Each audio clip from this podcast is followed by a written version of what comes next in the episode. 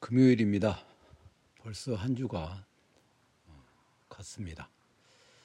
비가 옵니다.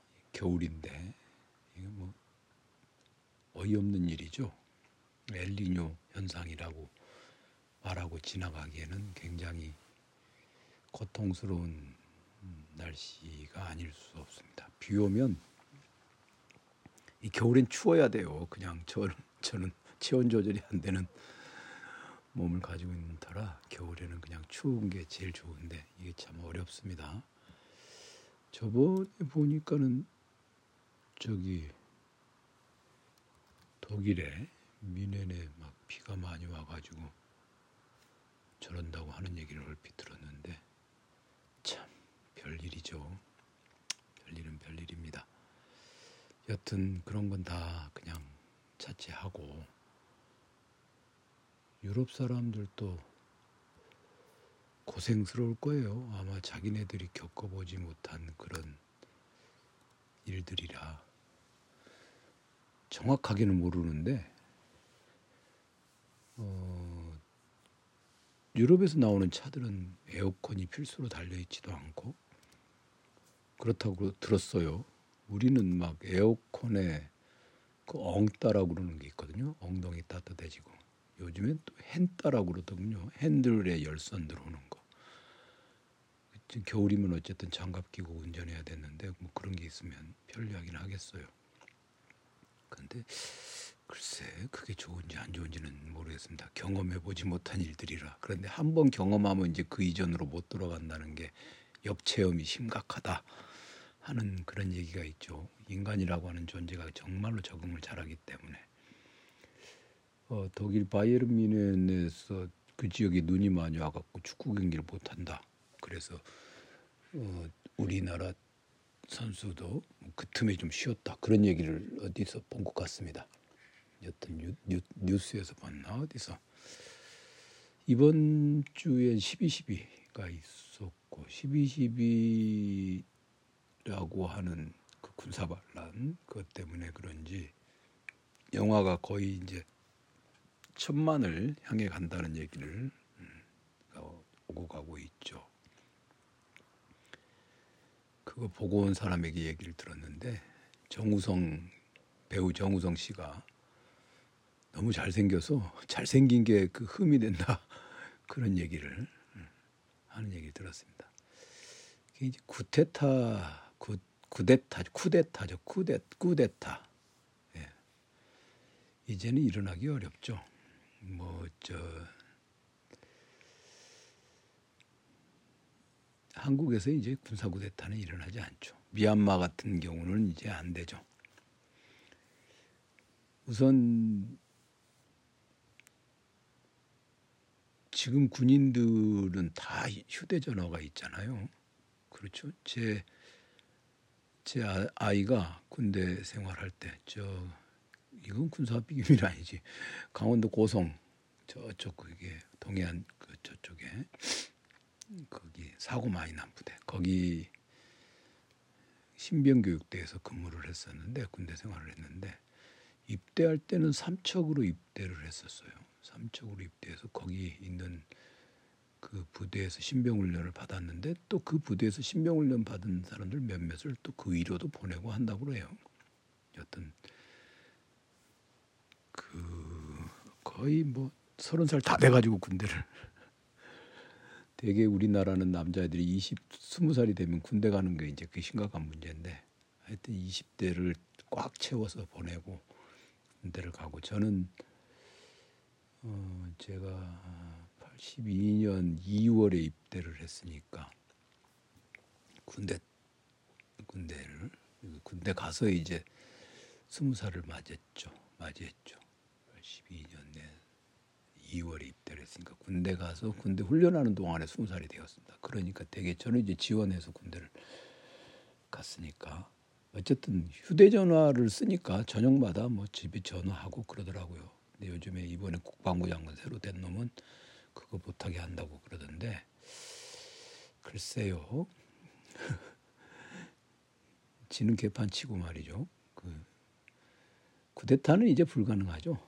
쿠데타는 이제 쿠데타가 됐건 뭐 군사 반란이 됐건 불가능하죠. 그리고 그런 생각 자체를 못 하죠. 일단 뭐 제가 생각하기엔 몇 가지 이유가 있어. 첫째는 뭔가 좀 조짐이 보인다. 그러면 요즘 군인들 가만히 안 있습니다. 그런 거 좋지 않다는 거 다 알고 있기 때문에 이미 그런데, 그런데 이제 아직 한국 사회는 음, 정치는 몰라도 정치적으로는 뭐 다 아주 선진 민주국가죠. 근데 정치적으로는 몰라도 한국 사회는 아직 그런 쓰레기들을 용납하는 심성을 가진 사람들이 좀 있어요. 몇몇이 있어.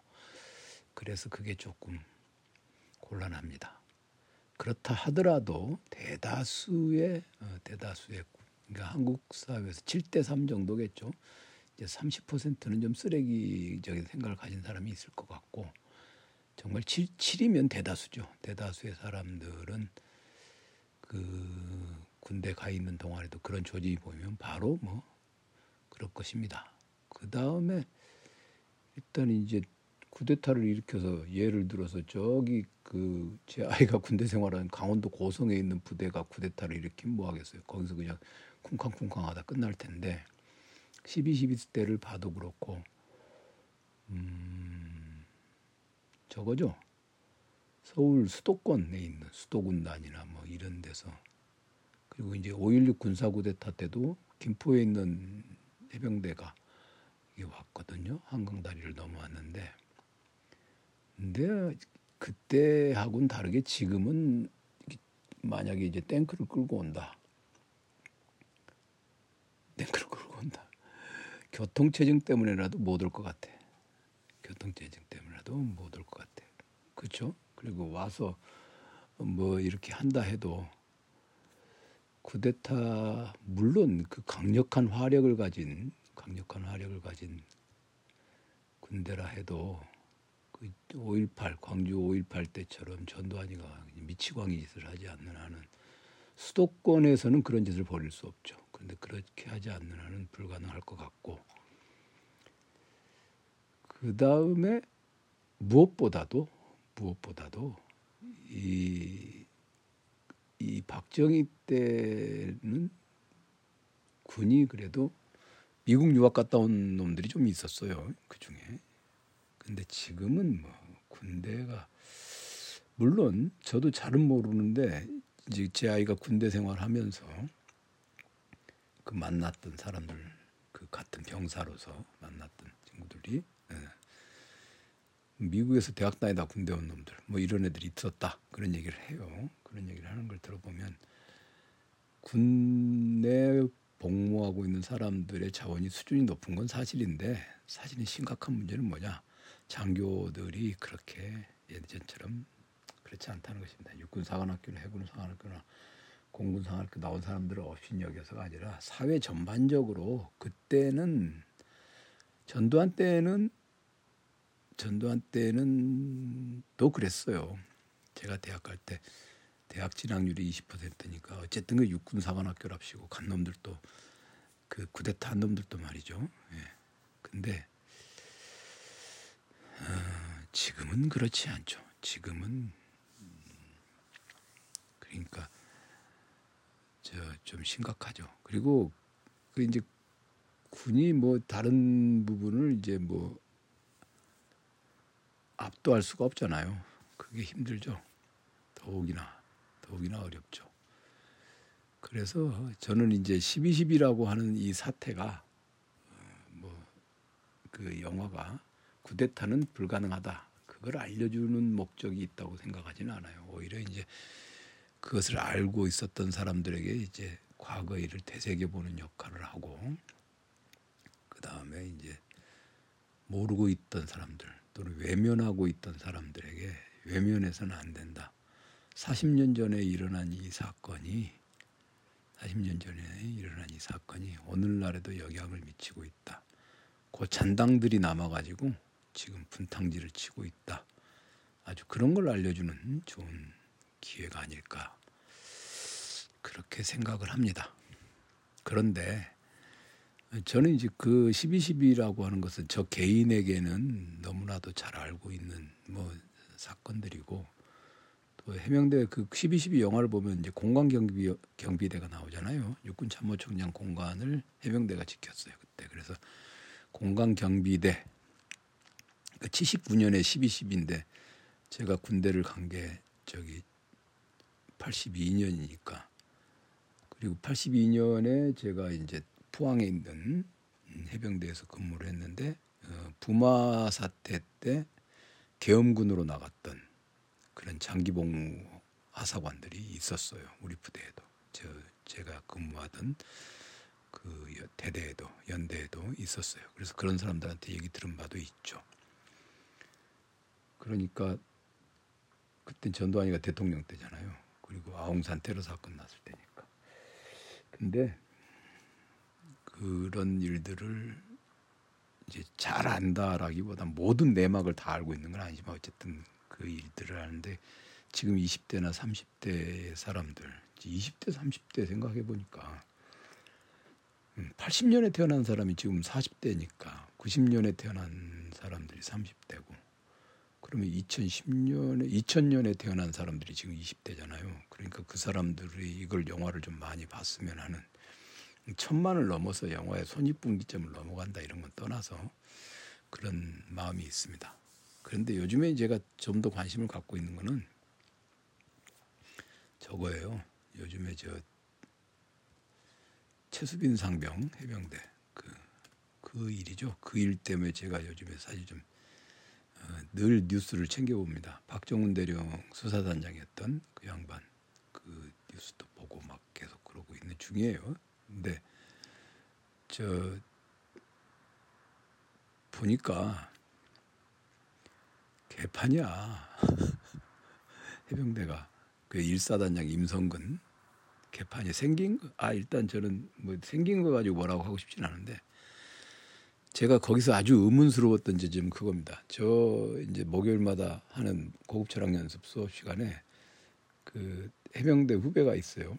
근데 그 후배가 그 포병연대 출신이에요. 일사단 포병연대. 그 제가 군대 있을 때도 그렇고 지금도 그러겠죠. 이 해병대는 모두 다 물에서 음, 물에서 막 보트 타고 그러지 않습니다. 잘 모르는 분들 위해서 약간의 그 시다발이 곁다리 설명을 좀 하다 보면 하자면 포병이 저기 보트 타는 훈련 이게 임, 물에 빠진 사람 인명구조 가는 일은 없어요. 근데 이번에 제가 딱그 얘기 해병대가 거기 인면 음, 거기 뭐죠 저 내성천 그 구조하러 갔다 온 얘기를 듣고 어, 해병대니까 갈 수 있어 그렇게 생각을 했는데 포병연대에서 갔다는 거예요. 그래서 진짜 의아했습니다. 해병대도 포병은요 바닷물 바닷물 가지 않아요. 포병 아니 포 끌고 바다에 갈 일이 있습니까? 가지 않습니다. 그리고 각 연대별로 지금 여단이라고 그러는데 이제 대대가 세 개 있는데 제가 근무하던 7년대는 1대대는 유격대대고 2대대는 그 고무보트 대대 IBS라고 하는 게 있어요. 그리고 3대대가 이제 공정대대입니다.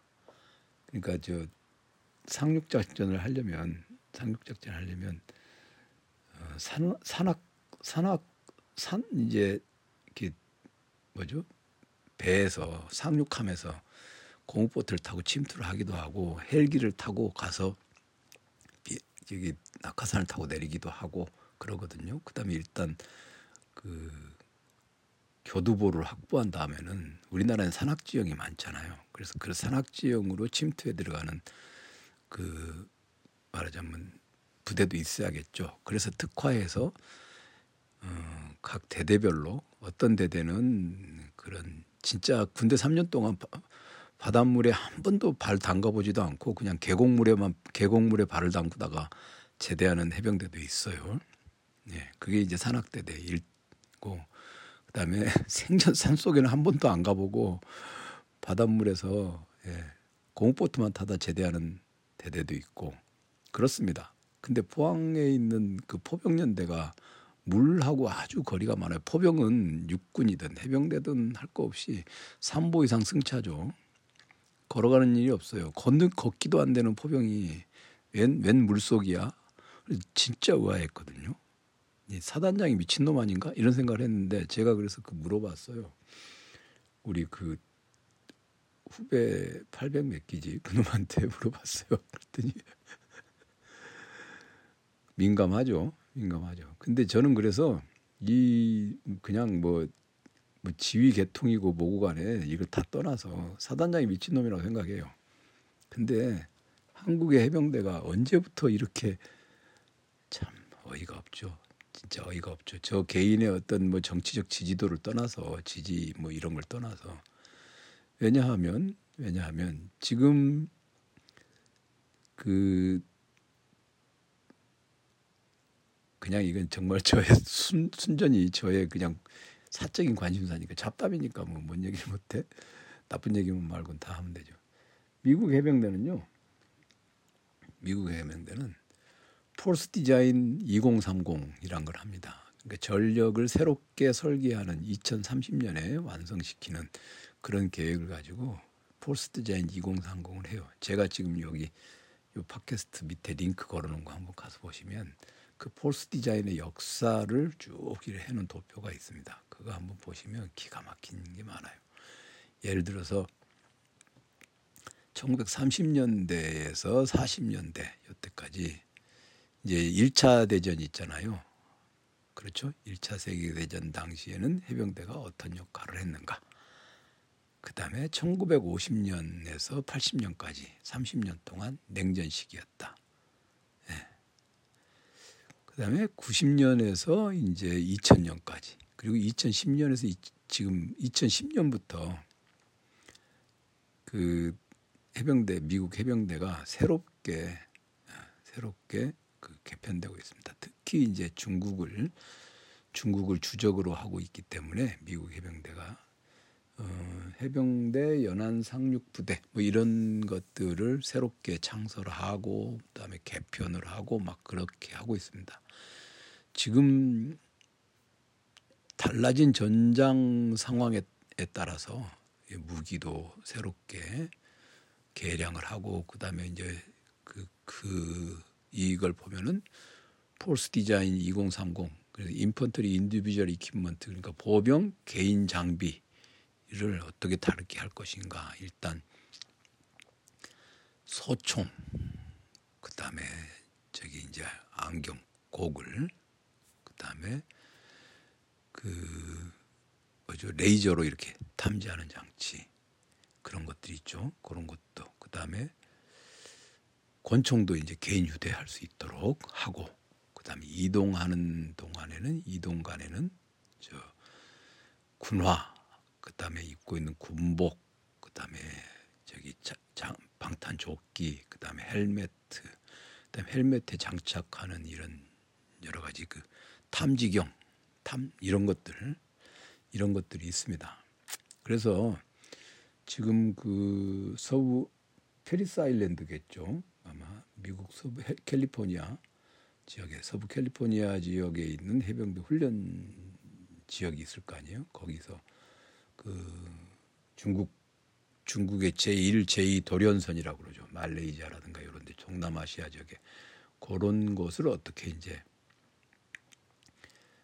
그 방어하고 갑자기 이렇게 나타났을 때 어떻게 할 것인가 이런 걸 보면은 지금 현재 이제 미 해병대 헤드쿼터 사령부 아래에 뭐 이제 해병 저 원정군 막 이런 거쭉 이렇게 조직 편제가 있는데 이 편제를 어떻게 이렇게 개편을 하고 뭐 할 것인가 이런 것들이 쭉 나와 있어요 오늘 그리고 가장 전장터에 미 해병대는 전 세계를 상대로 전쟁을 하기 때문에 이 이제 logistics 그러니까 문, 물자 보급 이게, 이게 이게 굉장히 강조되고 있어요. Combat Logistics Battalions 이런 것들 아 정말 하, 전공을 잘못 선택하지 않았나 이런 생각도 가끔 해봅니다. 이런 거 연구해가지고 하게 했으면 지금쯤 제가 정말 아, 저기 해군 해군 참모대학 이런 데서 막 이런 게 했을 텐데